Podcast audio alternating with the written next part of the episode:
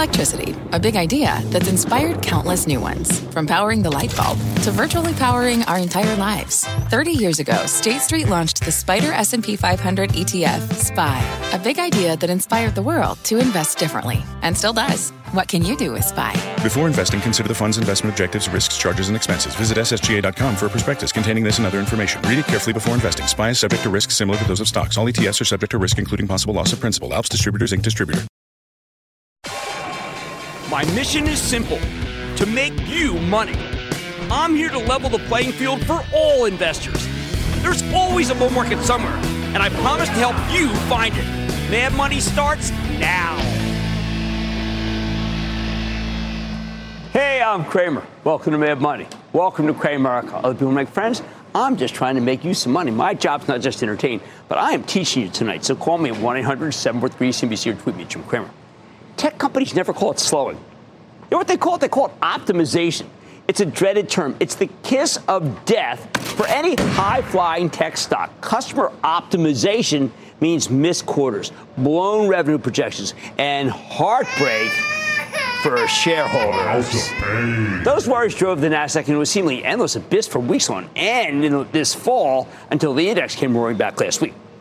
Now, you know that many people considered last week's rally a one hit wonder. I bet to disagree in a totally bullish fashion because it just keeps getting better for tech. This morning, in a total surprise, no one was looking for this. A small enterprise software company with a funny name Datadog changed the bearish tech narrative into a bullish one. What did Datadog do? They told us that the optimization process, where orders had gotten much harder to come by, is moderating. That statement and the accompanying strong numbers from this little company, well, okay, it's, you know, it's 23. It's, oh, let me just check because I think the idea of calling it little is something that possessed the media today. Oh, look at this. It's a $33 billion company. Its news sent the stock up a stunning 28.47% today. And the pin action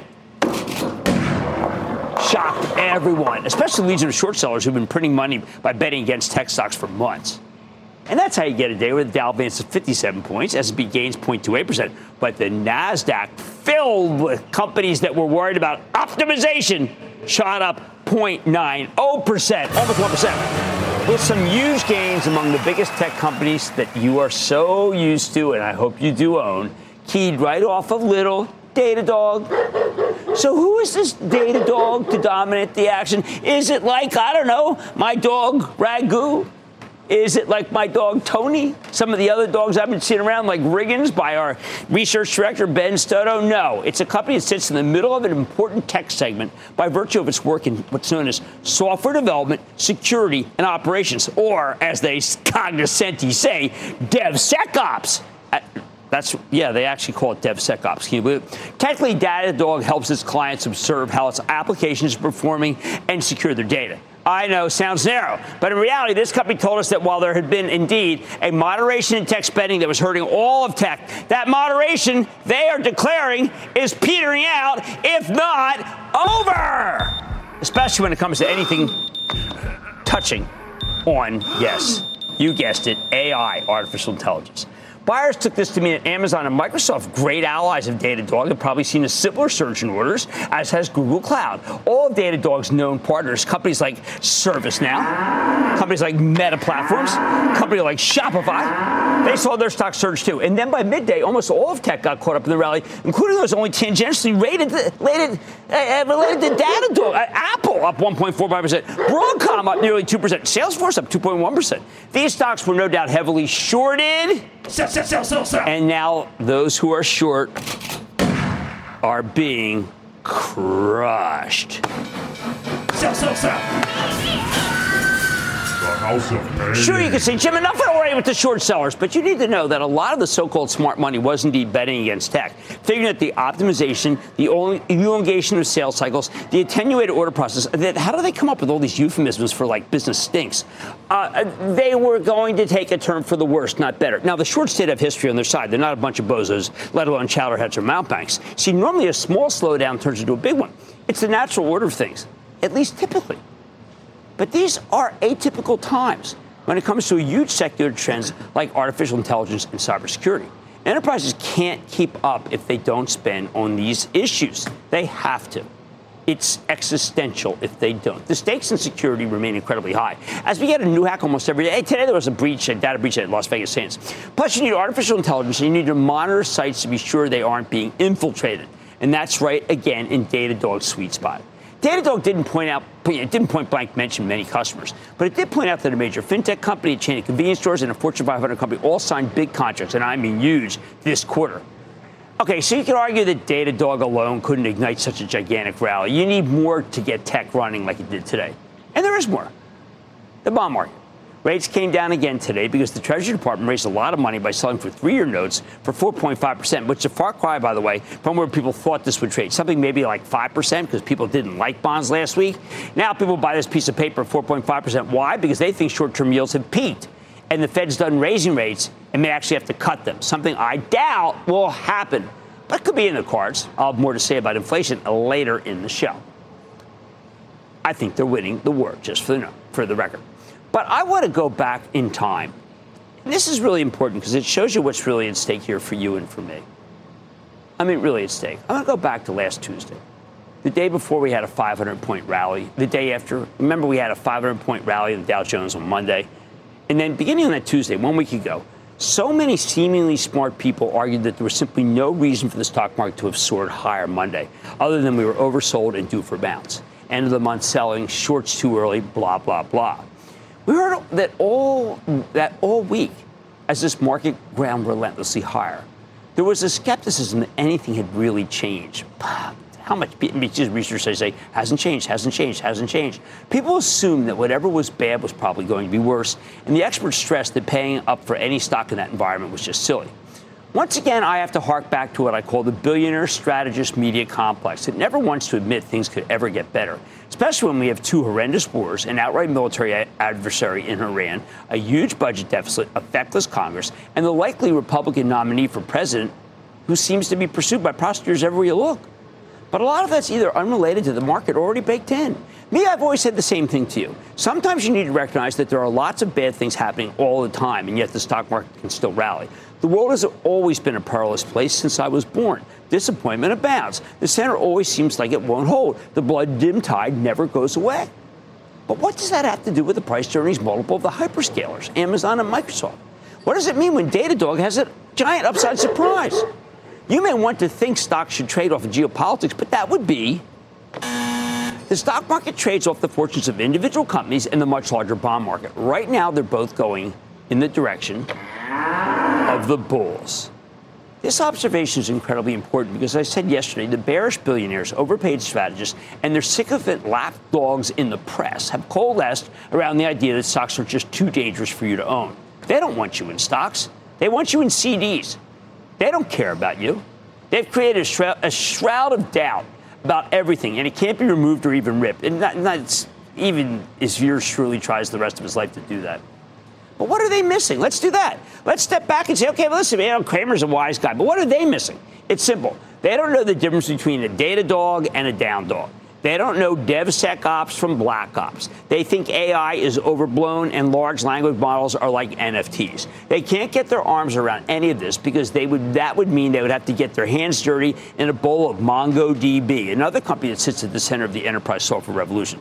This stuff is what they dismiss as too granular, too small for them. I'm too small for them. The billionaire strategist media complex is very strong. But let me ask you, not unlike Stalin when he asked about how many divisions the Pope had, how much money do these people manage every day? The answer is they have less impact on stock prices than you think. The billionaires are in bonds. The strategists, for the most part, have dug in their negatives heels, and the media abdicates all responsibility. They always do. Yes, they are excellent, though, at amplifying the bearish feelings of the other members of the Saturnine trio. Me, what do I do? I read the darn tape. Meaning, I look at what stocks are popping on the ticker crawl in the morning. It was clear a few minutes after 7 a.m. that something was going on with the data dog. You had to be curious, examine what Datadog had to say. You couldn't be dogmatic, trapped in negativity. I like that dogmatic data Datadog. You had to believe in bowling, meaning the pin action that could come from hitting the front pin of the tech phalanx. To me, the bear strategists should convert while they still can. But how can they do that? These these guys are big picture thinkers. They aren't going to pick up the data dog file for heaven's sake. They're, they're not going to talk to anyone at Amazon or Google or Meta or anyone else because in the end, they just talk to each other. That's right. They talk to the twins, the media, the billionaires, and the other top down commentators, all of whom say this rally has to fizzle because, well, isn't that what the smart money's saying? Bottom line, sometimes the so called smart money can be real stupid. They know nothing! I think last week was a transformational moment for the stock market. I've said that every single day. And if you haven't changed your mind to adjust to the new reality, I do think there's a chance you could be left behind. Oh, there'll be declines, but tomorrow, I don't know. But increasingly, those declines will spur more buying than more selling as we go to the end of the year. I'm going to Robert in New York. Robert. Jim, I'm up in Saratoga, New York, and I got to tell you, you do make people money. You're a booyah person. There you go. Thank you. I mean, at least I'm trying. I mean, isn't it better No, if I come out here every day try. and say, hey, the 10 year's bad, you should sell everything? I mean, you know, what, what kind Exactly. of, aren't, aren't we supposed to try to help? What are we supposed Jim, to you do? know, you Just be like, that, hey, you couldn't have said that any better. you You're don't need a weatherman right. to know which way the wind blows. Exactly. You didn't say pull it all out and let it go down the tubes. You, you knew it was coming back. Okay. But Yes, I anyway, did. let's talk about Jim. Yes, I did. Jim, you have a fir- I know a firm's reporting their earnings. We're not going to talk about that, but that's a real good stock. But you got Pinterest. You got a great quarter. You buy Pinterest great right here. guidance. You buy Pinterest. Well, you're not going to get a fight from me. I think Pinterest is doing everything right. They got that new CEO. He's a smart fella, and I do think that the site is kind of benign. It's kind of like my uh, my younger daughter would look at a Pinterest. Let's leave it at that. All right. I think last week marked a transformational change for the stock market. And if you are too busy following the so-called smart money, well, let me tell you something. You're going to be left behind. Oh man, money tonight. After logging the best week of the year last week, could the averages continue to move higher, or will like the Nasdaq fizzle? I'm tackling the technicals, find out what's coming. Plus, from Arizona to Ohio and all over the East Coast. You want to read on retail? How about we go to Tanger? 14 million square feet of it. I'm talking to the CEO after earnings. But first, one in five Lockheed Martin employees has served in uniform. And as we approach Veterans Day, I'm sitting down with the CEO of the company to find out how it continues to support those who protect and serve. So I want you to stay with Cramer.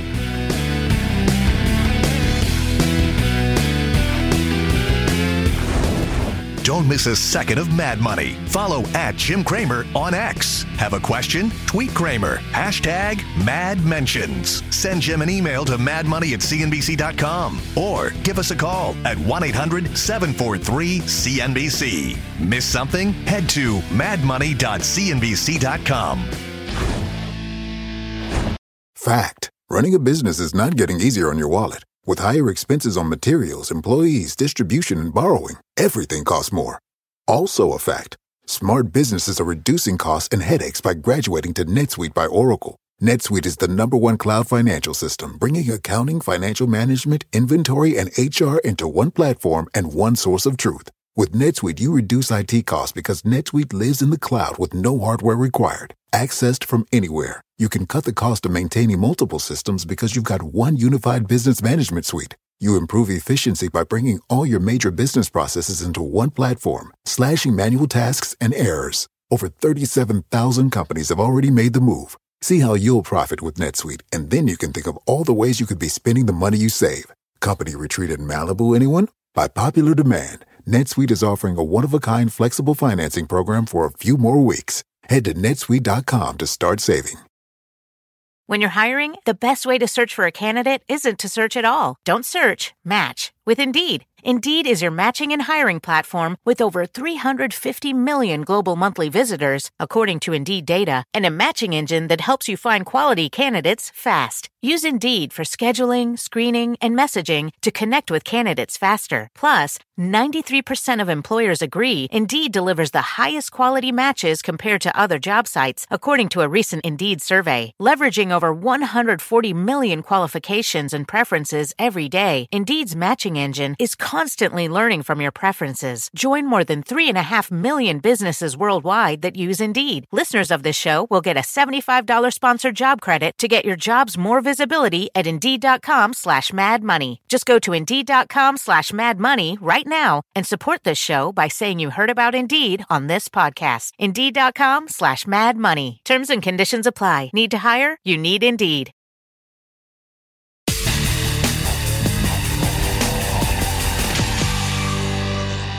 The world feels like it's getting more and more dangerous. It, that's great news for your portfolio if you're on a defense contractor, though. This whole group roared after Russia invaded Ukraine. Uh, but then it took a breather, pulling back substantially right up until the Hamas horrific attack on Israel. Now they're on fire again, especially because the situation in Gaza looks like it could spiral. Which brings me to Lockheed Martin, a stock that's up more than 12% versus where it was trading at the close of October 6th before the attack in Israel. Doesn't hurt that uh, Lockheed reported a very solid quarter October 17th. Well, they didn't raise their forecast, so Wall Street didn't care. I think this is a great moment for Lockheed, and I think as we get closer to Veterans Day, it's worth remembering this company is one of America's top employers of veterans. Last year, 30% of their new hires were former service members, and they were ranked number 10 in Forbes 2023 list of America's best employers for veterans, and I salute them for that. Let's take a close look with Jim Taiclet. He's the chairman, president, and CEO of Lockheed Martin, and Air Force veteran himself. He used to fly a Lockheed C-141B Starlifter. Mr. Taiclet, welcome back to Mad Money. Good evening, Jim. Great to be with you. Thank you for coming on, Jim. Yeah, Jim, it's a confusing time because we don't understand about the budget. We know that we need Lockheed Martin more than ever. But we, I guess what many of us uh, commonsensically are trying to figure out is why shouldn't uh, Congress be actually spending a huge amount of money in defense, given the fact that everything's kind of changed in the last year, and therefore uh, get a sense that Lockheed Martin should be getting much more money from the government to do what it has to do? Well, Jim, the uh, the nature and the size of the defense budget that is a policy decision for the government, Congress, and the administration to make. Whatever the budget is, we're going to do whatever we can to advance deterrence and drive capability through to our armed forces to help prevent future armed conflict, especially anything that might involve the United States itself. Okay, so tell me how it does work. You have hired so many veterans. You've probably got you go into a room with the people who work at your company. I bet you a lot of them say, I wish we were doing this. I wish we were doing that. We should be doing this. Are you yourself, because you are a, a vet, offering advice to people that maybe perhaps the kind of war that we might have to fight is different from the kind that maybe their parents fought?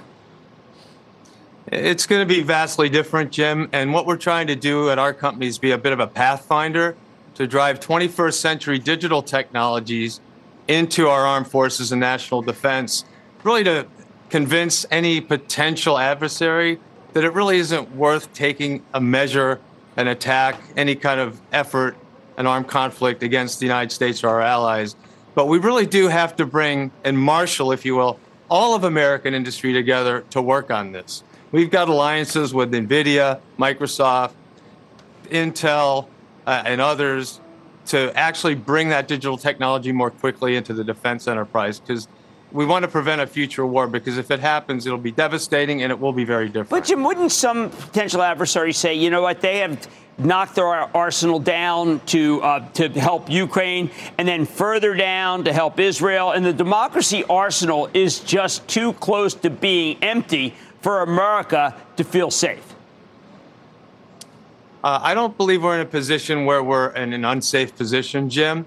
But what I do want to try to drive into the defense production system is using Nassim Taleb's view of anti-fragility.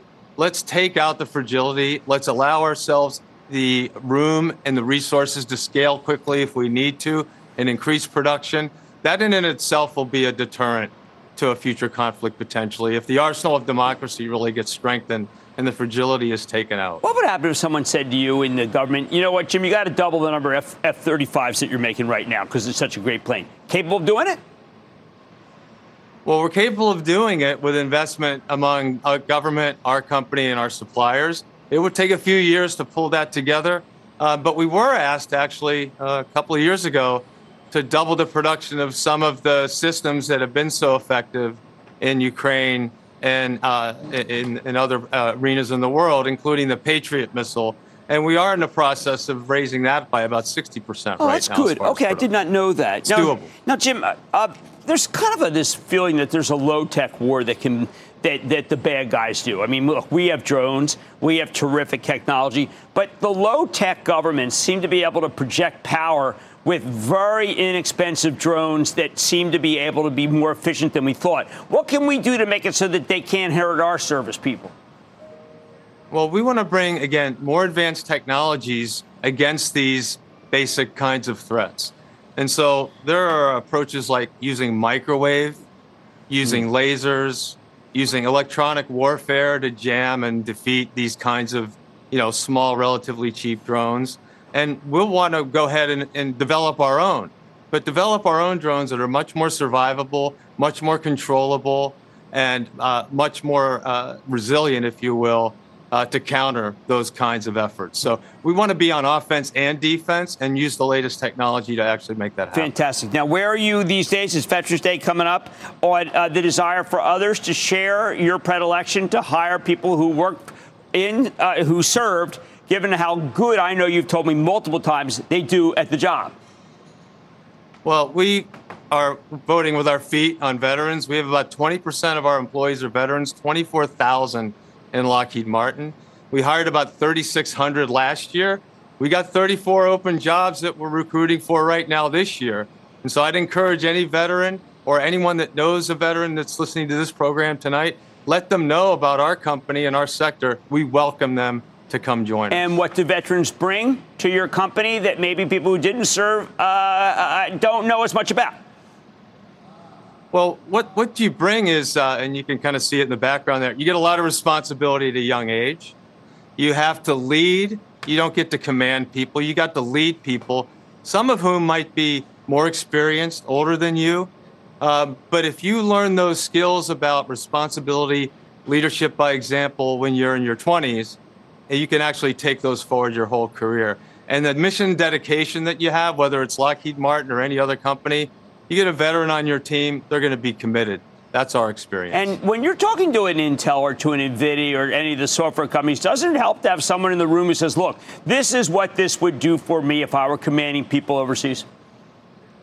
Yeah, absolutely, it does. And, and actually, many of those companies have uh, veterans themselves as part of their teams. Uh, we were just at Google yesterday, uh, and there was six people in the room. I'd say three or four of them had actual veteran military experience. So we're out there and we want to work together tech industry, telecom, uh, in, uh, the Intels and chip manufacturers of the world. We want to work together to drive this national defense forward and really try to prevent these conflicts from happening. One last question. You can help me to uh, figure this out. I, look, when I listen to the president of Ukraine, I think he makes a valid case. He needs more weapons. I, when I listen to uh, the premier of Israel, I mean, I, when you listen to Netanyahu, he wants more weapons. Uh, but these are political decisions for you, aren't they? I mean, these are not decisions where you can go and say, you know what, I think we could really help Ukraine with long range missiles. Because you have a great assembly of missiles, and that's what everybody wants. You are not able to advocate, right? I mean, you are able to say, look, our missiles can do this, but you're not in, in there saying, listen, if you gave them these missiles, they could take, uh, they could take Crimea. That's not your job. Absolutely right, Jim. We don't get involved in policy. That's not our role in industry to do that. But our role is to provide information on what capabilities we have, what we can do in cooperating with allies to make those capabilities better.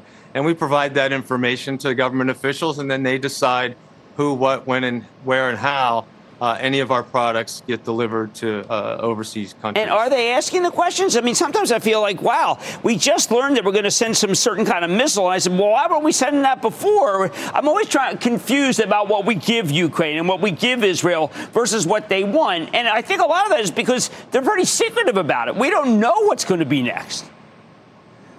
Well, our government officials that work with industry directly, especially at the leadership level, we have a great rapport with them and all the way through the ranks because information sharing and capability understanding is really important for both sides.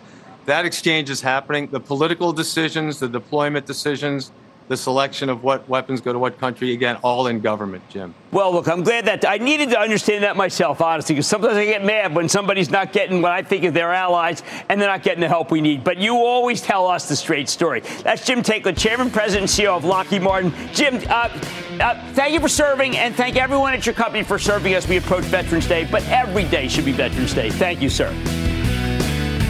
Good night, Jim. Thank you. Mad Money's back after the break.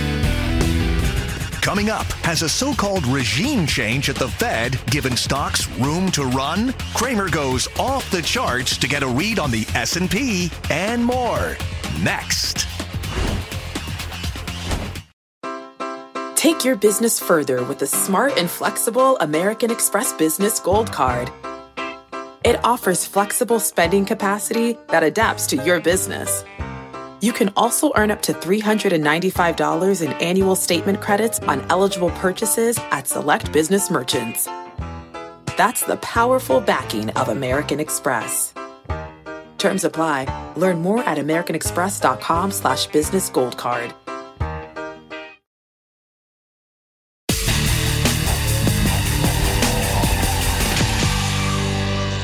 How much has this market changed in the last few sessions? I mean, going to last week, the Bears were in charge, right? And they were very aggressive. The point where I, I think they got too complacent, resulting in the S&P 500's largest rally more than a year. Thanks to the Federal Reserve and the Treasury Department's auction schedule for the next few months, we got a sudden shift from doom and gloom to outright optimism. So has the market experienced regime change here, or are we simply looking at a temporary bear market rally like so many strategists and billionaires say?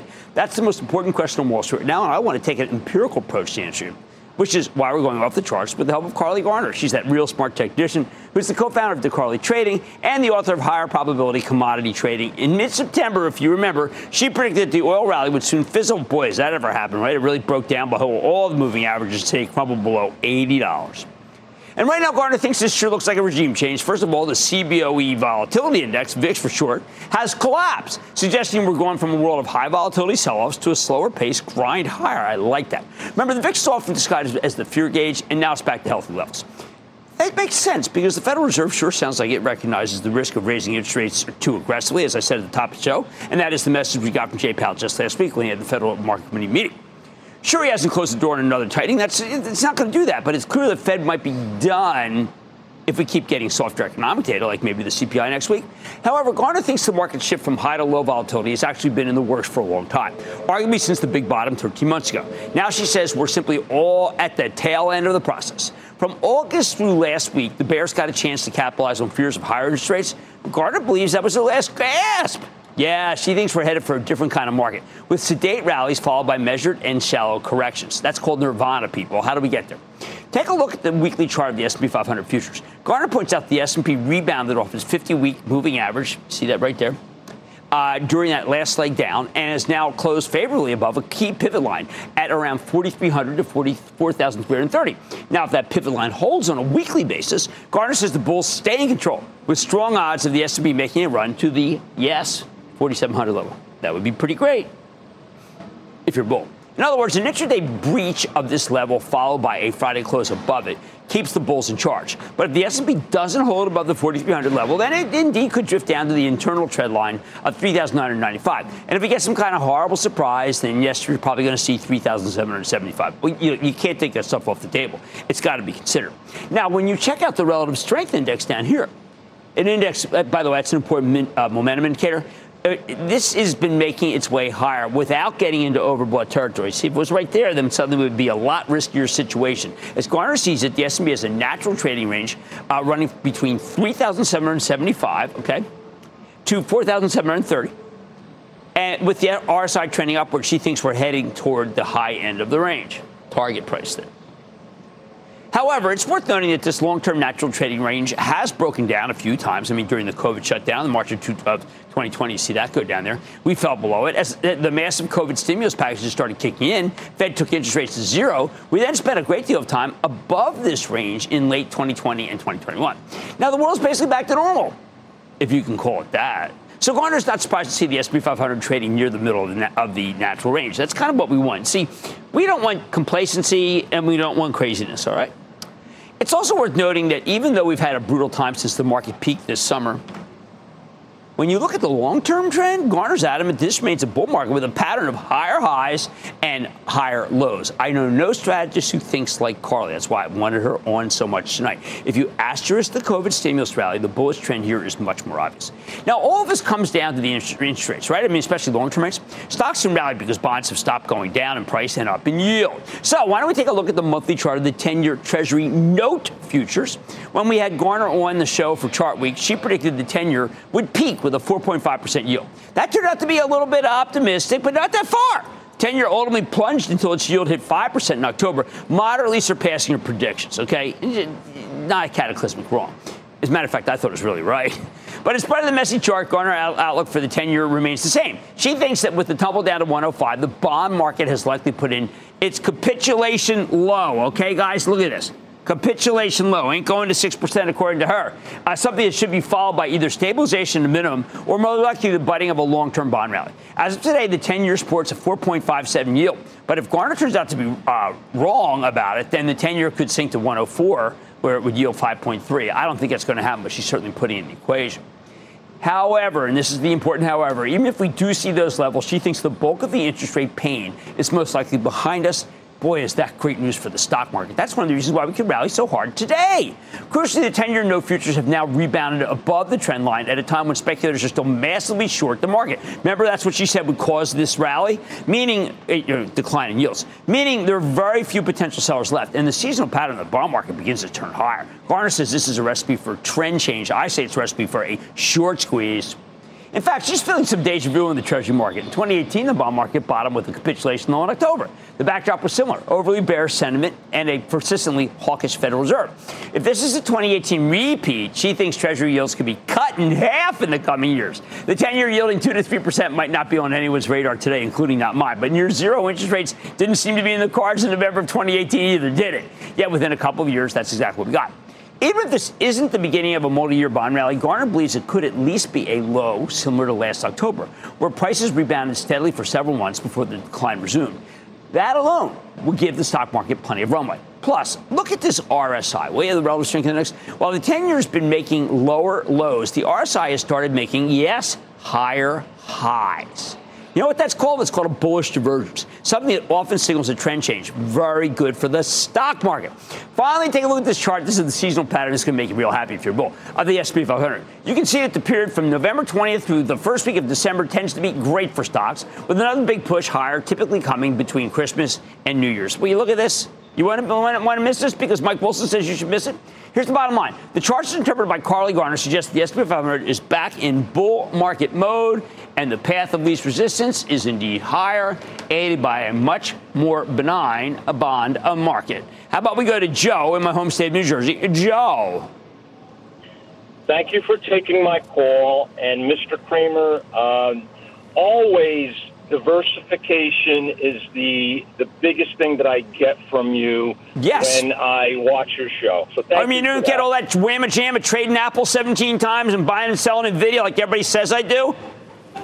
What's up? Yes. People uh, have mis- people have a misimpression of me. I, I've, I've never denied that. Go ahead. I currently own Ford, and with Ford giving up a lot to their employees, will this hurt them or help them? And let's not forget, Ford has the number one selling vehicle, the F 150. Well, and that's why I'm sticking with this, even though I feel like I've been, uh, you know, there's a couple of stocks where, uh, where I've been hurt. Now, this one's not, not uh, they've done everything they can. Who saw Shawn Fain coming? Uh, but uh, I, my travel trust continues to hold Ford. But I have said to Ford very clearly that uh, this is the straw, and it will break my back if it does not go up this quarter. Jim in Colorado, Jim. Hey, Jim, how you doing? Ah, Jim, I'm doing fine, thank you. Involved. I'm thinking about getting invested in a medical device company, and I've kind of narrowed it down to two, and I'd like to know your thoughts on them. Uh, one is Agilent, the other one is Medtronic. I'm kind of a little partial to Medtronic because it's got the higher dividend well, Medtronic could be Medtronic could be bottoming, but they actually have pretty much the same chart. You know, look, if interest rates are bottom, this group can put in a bottom. Uh, I do think Agilent is actually better run right now than Medtronic. Medtronic has actually surprised me in how they haven't done a very good job. I feel awful about that because I've liked the company for a very long time.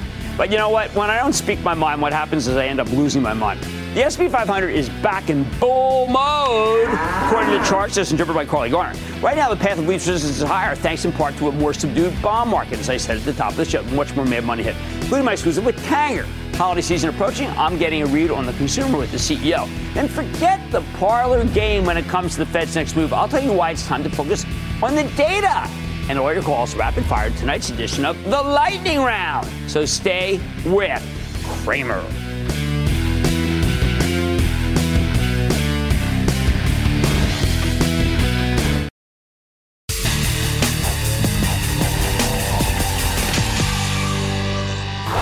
long-term interest rates are truly done going higher, then there are entire sectors that have suddenly gone from untouchable to investable. Take the real estate investment trust, which in some of the years' worst performers, they tend to be high yielders and their dividends get less attractive with high rates, even if they're doing well. But what if long rates have peaked? then it's a lot easier to circle back to the good ones. I'm talking about companies like Tanger Factory Outlet uh, Centers. Hey, by the way, that's soon to be just known as Tanger. It's a leading operator of open air outlet centers. I usually love this stock in an environment where the consumer's feeling overstretched because outlet stores are great places to find bargains. Of course, Tanger stock got crushed when rates started exploding higher in August. By the time it bottomed last Monday, it was down 15% from its highs. But now it's moving in the right direction again, especially after the company reported a great quarter last night after the close. Tanger had get this 98% occupancy rate with same-store sales net operating income up 7.6% and funds from operations coming in higher than expected. That's the REIT's equivalent of earnings, by the way. Plus, management for, uh, raises for your forecast across the board. No wonder the stock rallied 4.5% today. Don't take it from me. Let's check in with Stephen Yalof. He's the president and CEO of Tanger. Learn more about the situation with Yalof. Welcome back to Mad Money. Thanks for having me back, Jim. It's great to see you. All right. Well, first I got to ask you, does it bother you, Stephen, that it really doesn't matter sometimes how well you're doing because you've been doing sensational. If interest rates are going higher, people sell Tanger. That's just kind of what happens you know, it, it success. We, we're, we're not going to get tired of being successful, particularly in markets like this. Well, that makes sense. I mean, you do have 700 different companies who avail themselves of Tanger. I think that's a good reason, by the way, of losing the name Factory Outlet, because if there's 700 companies in there, not all of them are just trying to be places to dump off stuff. There's a lot of places that are, are giving you some incredible merchandise, just at good bargains, that it's not being dumped at all. That's right. And like we talked about the last time I was on, Jim, you know, we've uh, been executing to food and beverage, more experiential uses in our shopping centers. You know, we're, we're trying to speak to the customer that wants to shop a little bit differently than the than the uh, outlet shopper of years before. So we're repositioning our assets. We're putting we're putting them in new markets. We just opened up Nashville two weeks ago, and which happens to be an amazing market. But Nashville looks a lot different than uh, the traditional outlet center. We've done a great job of reinventing. Well, it, is Nashville replicable? Because I mean, I see that you've got 290,000 square feet of open air shopping center. I mean, there's a, a, a green, uh, everything I hear about 60 retail stores. This is what I want to go to. Seven different buildings. Can we have one in the Northeast, please? That's right. And, that, and, that's exactly what we're looking to do. We think this is a great model, very replicable. But what's really important about it is, in addition to the brand, the outlet brands that you've you love, and I know that you shop, particularly when you're in our shopping center in Riverhead, Long Island. We've got a lot of the same brands there, but we also have some new brands, new brands to outlet, and more importantly, we've got a lot of new food and beverage. And I think that that's really what's getting the customer to come more frequently, to stay longer when they get there, and obviously getting them to spend more dollars. Well, we find that when we go to the one in Riverhead, as you mentioned, we do every time it's raining, frankly, because we're looking for something to do. Uh, there are stores there that the e-commerce uh, website actually acts as a showroom for the store. Some people say, "Hi, you go to the store, that's a showroom for e-commerce." It seems to be the opposite. You have places where the where you have great merchandise, you see it on the web, and you go pick it up at Tanger Factory. Well, now Tanger. Well, that's right, and you know that's the that's what the shopping center of the future is going to bring to the customer. You know, the retailers are looking for better ways to interact with their customer. They're looking for places for click and collect. They're for, they're looking for better curbside pickup. We designed all of that into our Nashville shopping center, so that not Nashville shopping center, truly uh, a shopping center for the future, and one where we listen to our customers and listen to our retailers and ask them what are they looking for in a new design. They've spoken, we've executed, and the results are right right there. Well, you probably have a better view of this than most. I mean, during this whole tightening cycle, which has been furious and fast, uh, we've seen uh, Bed Bath Beyond go uh, go under, and we see Rite Aid file bankruptcy. I would have thought that many more stores would have gone under than this. What is the underlying strength of the retailers that they've been able to withstand this this vicious rate cycle? Customers love to shop. Customers love to go out and shop. They see it as entertainment. They see it as something to do. They see it as therapy. And you know, we like to create these environments where they want to come see and visit us as frequently as they can by adding new amenities, by adding new retail stores, by constantly flowing newness and freshness. It's you know, you know, I, have told you in the past I've worked at the Gap, and Mickey Drexler used to say all the time, you know, that you constantly want to bring newness, newness and freshness into your store. Well, we take that method and we apply it to our shopping centers, and we're always looking for the new retailers. We're looking for new concepts, new experiences. What does the customer want to do, and how do we get them to come and shop with us more frequently? How about these spaces that are you know, the 10% you have that are kind of like, I guess I would have called them pop up stores, but they're short term? Uh, how does that work? I know you can apparently cut them out if you have to, but it makes it so that you don't have any empty storefronts? Well, you know, we we we often say here that most of our shoppers don't know the difference between a short-term lease and a, and a regular permanent lease, but everybody knows the difference between a closed store and an open store. Right. And one of the things that we're constantly thinking about is how do we keep the stores occupied? How do we keep them vibrant? But I'm not looking for just put in small mom and pop retailers just to just to keep the spaces and the lights on and and and rent paying. That's always that's a great result. But if we can bring in people that are new to the business and then expand them throughout our portfolio as they become more successful, we're incubating new tenants, thinking about new concepts, and, and growing our business that way. Are there enough spots uh, in areas like New York, Pennsylvania, Connecticut, New Jersey where you can still build? Because Nashville's a huge footprint. And we all kind of want you what you offer, but I don't know if there's enough space. Well, you know, if you think about the footprint of outlet across America, we're only 70 million square feet. And you look at all of retail across America, and it's 7 billion square wow. feet. We're only 1%. I just think that there's room to grow. There are markets that don't have outlet yet. And if you take a look at what we built in Nashville, a 290,000 square foot model, that's a great hybrid use of both outlet retail, great food and beverage. I think that there's room for that kind of retail across America. And we're looking for those locations, and we're definitely looking to grow this portfolio. Well, uh, congratulations to you. Of course, congratulations to Steve Tanger, I've known forever, who is going to be non executive chair. And he and his father have done a, a fabulous job. And you're the steward of it. And I think this quarter demonstrates how well you are doing. Stephen Yalof Tanger, President and CEO, SKT. Hey, Steve, oh, I love you on the show. Thank you. Thanks for having me back. Okay, Mad Money's back in the break. Coming up, Cramer takes your calls, and the sky's the limit. It's a fast fire lightning round. Next.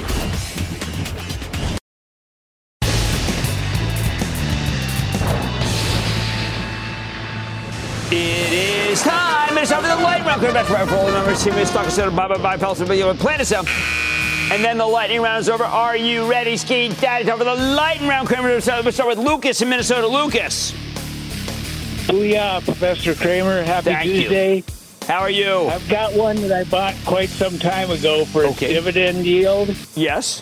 But uh, can you tell me what's going to happen with Clorox? I think the bottom is in in Clorox. I think that the quarter was okay. I think that the hack is behind them. I think Linda Rendle's doing a very good job. I would own the stock. Ryan, Arizona. Ryan. Hey, how are you, Mr. Cramer? I am doing well, Ryan. How about you? I'm I'm kind of doing good, but you are the best. Oh, and I have a you. question for you. Sure. almost ready to retire and need another source of income. My friend Steven says I should invest in monthly high-paying dividend stocks like AGNC. No, if you're going to do that, you should be what in Realty think? Income, letter O. That AGNC has been a dog so long. I mean, it's really just it's just it's just been a value trap. But R, but Realty Income has not that. It yields six percent. That's where you get monthly. Uh, that's the ticket. Brian in uh, California. Brian. Hey Jim, how are you doing today? I'm doing well. How are you? I'm great, thank you. Jim, I would like your opinion on Cisco, please. Okay, a lot of people decided to sell Cisco today. Why? Because Datadog competes against Splunk, and Cisco bought Splunk. I think that's short sighted, and I think Cisco's a buy. Let's go to Samantha in Connecticut. Samantha. Hi. Hi, Samantha. How are you? I'm good. How are you? I'm doing all right. What's the matter? Um, so here is my question. Um, J&J had a good third quarter, but seems to be pushing back billions in liabilities for lawsuits like Talc with the right. same sales bankruptcy tactic. Um, it's no WeWork, but is this a buy?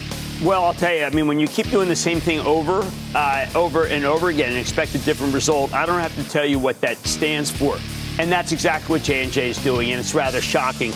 I wish the CEO would come out and explain to me why they have such an ill-advised strategy because even anyone who went to look, I went to Harvard Law and I'm a lawyer, and I got to tell you, I, at least I got some horse sense, and that team does not. Let's go to Max in Chicago. Max.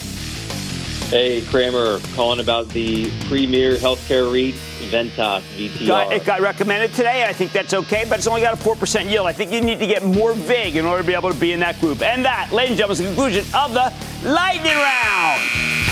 The Lightning Round is sponsored by Charles Schwab. Coming up, the economy can be one big puzzle. Cramer puts the pieces together. Don't miss it. Next.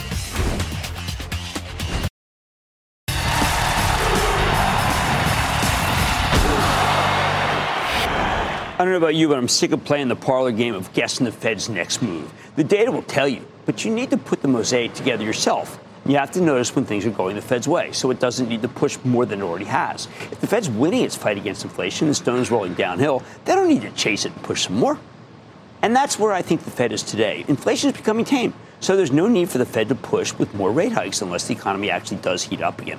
Just consider what's happening as we speak. Today, oil collapsed. West Texas Intermediate plunging 77 bucks, down 4%. Last year, right now, was in the 90s. The price of the pump will soon go down. That's terrific. Last year, natural gas was just under seven bucks. Now it's at three and change. Most people in this country get their heat from natural gas. It's sudden decline. It'll impact millions of people in a fantastic way.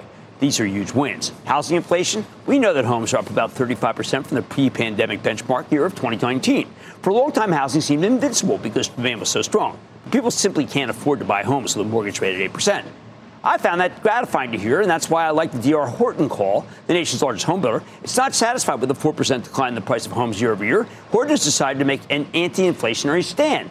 As David Auld, the executive vice chair who hosted the call, told us, quote, we are focused on consolidating market share by supplying more homes at affordable price points to meet home buyer demand, end quote. And that's precisely what's supposed to happen at this point in the business cycle. Housing's going the Fed's way.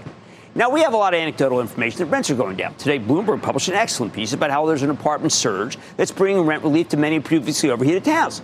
Plus, there are millions of square feet of apartment space coming on now that was started when the coast was clear of COVID. What else? High cost of used cars has been a real problem for the Fed, but there's good news there too. Last night we spoke to Ernie Garcia, the CEO of Carvana. Listen to what he said. I think there's no question it's too high, and I think we we hope they come down. We expect them to come down, uh, and we look forward to them coming down because we think it'd be great for our customers. In 2019, the average car that we were selling to our customer was a three-year-old car that cost $19,500. And today, the average car that we're selling to our customers is a 5.7-year-old car, and it costs about $25,000. All right, right on cue, we learned from Phil LeBeau this morning that used car prices in October were down 4% from October 2022, down 2.3% just from the last month. I think they're going much lower because of a glut caused by high interest rates. I'm out there saying that.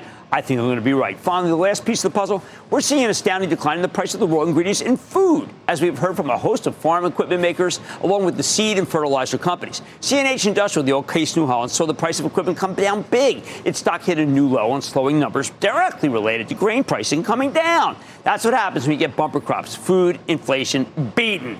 Oil and gas, homes, rents, food. Hmm. Now let's see. Next next week we get the October Consumer Price Index reading. What happens if we get some negative numbers? I'll tell you what people say. Aha, that's why everything rallied. Isn't it better just to know ahead of time? In short, when it comes to the Fed's plan to fight inflation, all I can say is don't sweat the program. I like to say there's always a bull market somewhere, and I promise I'll find it just for you right here on Mad Money. I'm Jim Cramer. See you tomorrow. Last call starts now.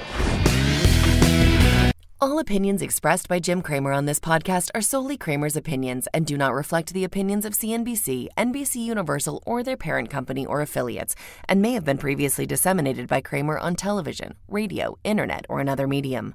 You should not treat any opinion expressed by Jim Cramer as a specific inducement to make a particular investment or follow a particular strategy, but only as an expression of his opinion. Cramer's opinions are based upon information he considers reliable, but neither CNBC nor its affiliates and or subsidiaries warrant its completeness or accuracy, and it should not be relied upon as such. To view the full Mad Money disclaimer, please visit cnbc.com forward slash Mad disclaimer.